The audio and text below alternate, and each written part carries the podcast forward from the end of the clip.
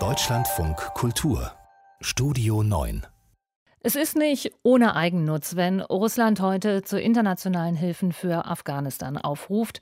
Bei einer Konferenz in Moskau, an der auch die Taliban teilnehmen, nach dem Abzug der USA aus Afghanistan will Russland seinen Einfluss in der Region ausbauen. Marta Wilczynski.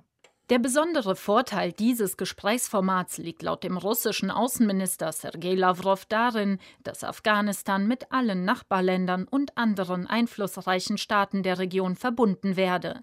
An den am Vormittag in Moskau eröffneten Gesprächen nehmen neben den Taliban Vertreter aus insgesamt zehn Ländern teil, den zentralasiatischen Nachbarn Afghanistans, Indien, China, Pakistan, Iran.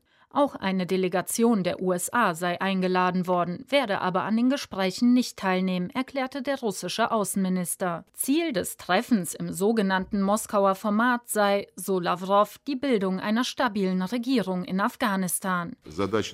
Die Aufgabe, einen dauerhaften Frieden in Afghanistan zu erreichen, ist immer noch aktuell.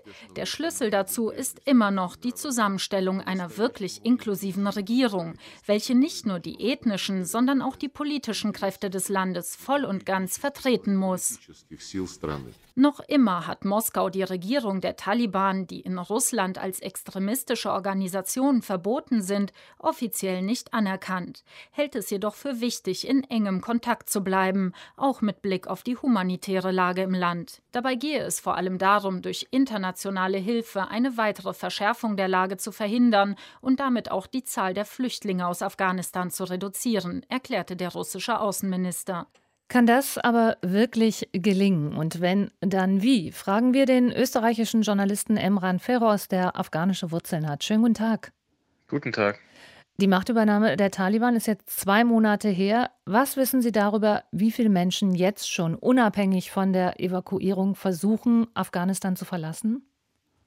Naja, das sind Hunderttausende von Menschen, vielleicht sogar Millionen. Man muss bedenken, dass es einerseits Menschen gibt, die aus dem Land raus wollen, weiterhin die Nachbarländer aufsuchen oder versuchen, diese aufzusuchen, sprich vor allem Iran und Pakistan. Und dann gibt es noch Hunderttausende von Binnenflüchtlingen, die weiterhin im Land verweilen, in sehr heruntergekommenen Lagern leben und um die sich im Grunde genommen gerade niemand kümmert. Hm. Was kann man also sagen zur humanitären Lage im gesamten Land?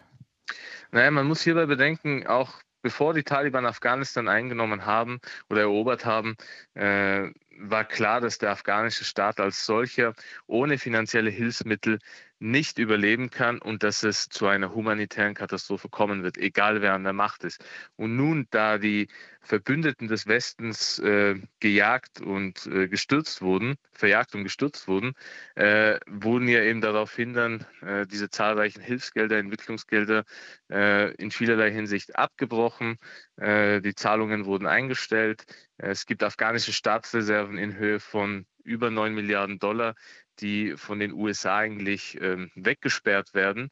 Und all das hat dazu geführt, dass es zu einer extremen Knappheit von Bargeld gekommen ist und dass die Armut wirklich immens gestiegen ist. Also man merkt das anhand der Zahl der Bettler allein in den Städten, aber es gibt auch viele Menschen, die sich auch einfach schämen, auf der Straße zu betteln und irgendwie anders signalisieren, dass sie Geld benötigen. Mhm. Aber abgesehen von diesen schon schrecklichen Umständen und auch von der Angst, die viele umtreibt, was sind noch wesentliche Dinge, die sich verändert haben äh, unter den Taliban und die mitverantwortlich sind jetzt für diese Notlage im Land? Naja, vieles, was sich verändert hat, äh, lässt sich jetzt so im Großen und Ganzen ein bisschen schwer zusammenfassen. Also äh, das äh, Regime der Taliban ist vollkommen an der Macht. Äh, das heißt, es gibt auch äh, es hat, äh, in, was jetzt zum Beispiel äh, einfach Kriegsoperationen, die in den Monaten zuvor stattgefunden haben, zwischen den zwei Parteien, hauptsächlich zwischen den Taliban und der afghanischen Armee, die haben abgenommen, weil eben hier nun ein Sieger da ist und das sind die Taliban. Gleichzeitig gibt es weiterhin brutale Blutbäder. Äh, es gab in den letzten zwei Wochen mehrere IS-Massaker, die in Moscheen stattgefunden haben, die speziell äh, schiitische Minderheiten getroffen haben. Das heißt, die Gewalt im Land ist trotzdem immer noch da. Und gleichzeitig, äh, vor allem was die Frauenfrage angeht, äh, da muss man sagen, dass die Mehrheit der afghanischen Mädchen quasi nicht mehr die Oberstufe besuchen darf, seit die Taliban wieder an der Macht sind. Und ähm, es gibt hier auch wenig Anzeichen, dass sich das demnächst überall in Afghanistan ändert. Hm. Sie haben noch Kontakt zu vielen Menschen im Land, auch vielen Journalisten. Was hören Sie von denen? Ja, also viele Journalisten haben übrigens auch mittlerweile das Land verlassen. Sehr viele bekannte afghanische Journalisten leben nicht mehr in Afghanistan. Allerdings äh, gibt es natürlich weiterhin noch viele, die dort sind. Ich habe Kollegen, die äh, in vielerlei Hinsicht äh, existenzielle Probleme haben, gleichzeitig versuchen dort weiterhin zu arbeiten, aber aufgrund des neuen Regimes auch sich zunehmend selbst zensieren. Und das ist natürlich eine sehr äh, ja, problematische Entwicklung, die sich so allerdings weiterhin fortführen wird. Mhm. Auch wenn Russland ganz klar seine eigenen Interessen verfolgt in der Region, fordert es dennoch genau wie die EU, dass verschiedene politische Gruppen und Ethnien an der Regierung beteiligt werden. Für wie realistisch halten Sie das? Nun ja, zum jetzigen Zeitpunkt ist es meiner Meinung nach immer noch sehr unrealistisch. Die Taliban haben eine Regierung aufgestellt, die alles andere als inklusiv ist. Sie beinhaltet nur bekannte Taliban-Mitglieder und äh, im Grunde genommen kann man sagen, dass sie auch ein bisschen gepokert haben. Sie dachten sich wahrscheinlich, wenn diese Regierung durchgeht, dann können wir machen, was wir wollen. Da befinden sich zum Teil äh, Personen, auf denen ein Kopfgeld ausgesetzt wurde seitens der FBI und die jahrelang gejagt wurden. Und äh, bis jetzt steht diese Regierung. Also äh, es gibt natürlich einzelne Posten, die jetzt vor allem in den letzten Tagen und Wochen an einigen Personen vergeben wurden, die wenig bis gar nichts mit den Taliban zu tun hatten. Aber im Großen und Ganzen hat das wenig Einfluss, weil äh, die alten Kräfte der 90er, die haben eigentlich wieder das Sagen. Hm. Erst letzte Woche hat die EU-Kommission eine Milliarde an Hilfsgeldern freigegeben für die afghanische Bevölkerung und die Nachbarländer. Wird dieses Geld die Menschen auch wirklich erreichen und wie viel wird es helfen? Naja, man kann nur hoffen, dass dieses Geld die Menschen erreicht. Hier muss man bedenken, dass es, also es ist meiner Meinung nach sehr problematisch, wenn man jetzt äh, die Taliban sanktionieren will, aber gleichzeitig in erster Linie über 30 Millionen Afghanen sanktioniert, die wirklich in vielerlei Hinsicht nichts mit den jüngsten Entwicklungen zu tun haben.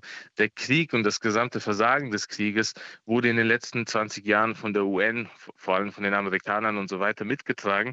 Und äh, es ist da schon sehr fragwürdig, dass, äh, dass man das jetzt alles auf die afghanische Bevölkerung abwälzt, weil die steht vor einem harten Winter, vor einer humanitären Katastrophe. Und äh, ich denke, es war richtig und wichtig, dass die EU-Kommission diese Gelder äh, hat genehmigen lassen. Aber es muss hier eine Regulierung stattfinden. Es muss ja auch unterschieden werden zwischen einer Soforthilfe in Form von Nahrungsmitteln und so weiter und von finanziellen Entwickl also von finanziellen Mitteln, von Entwicklungsgeldern, äh, die äh, ja sicher auch noch ausgezahlt werden. Aber äh, vor allem bei letztere, da muss bedacht werden, dass man sie auch als politisches Zugmittel benutzen kann, weil es ist nun mal so, dass die Taliban, ob man will oder nicht, äh, sie beherrschen jetzt ganz Afghanistan. Mhm. Es ist sehr unrealistisch, hier einen Spagat zu machen und mit den Taliban nicht zu verhandeln, während man dann versucht, äh, die Gelder an den Afghanen zu verteilen. Also das geht leider nur über die Taliban und da muss man irgendwie es schaffen, sehr pragmatisch zu handeln.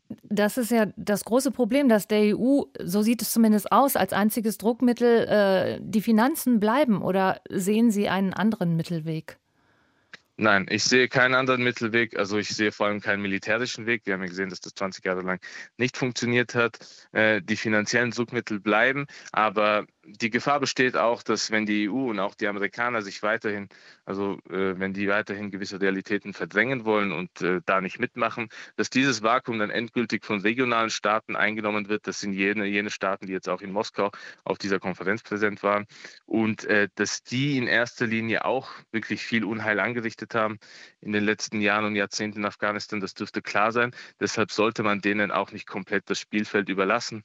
Und ja, Afghanistan sollte auch generell nicht mehr als Spielfeld betrachtet werden, sondern äh, man muss wirklich in erster Linie versuchen, den Menschen zu helfen und auch mit vielen Graswurzelnbewegungen, die es dort weiterhin gibt, zusammenarbeiten. Sagt der österreichische Journalist Emran Ferros. Ich danke Ihnen. Danke gleichfalls.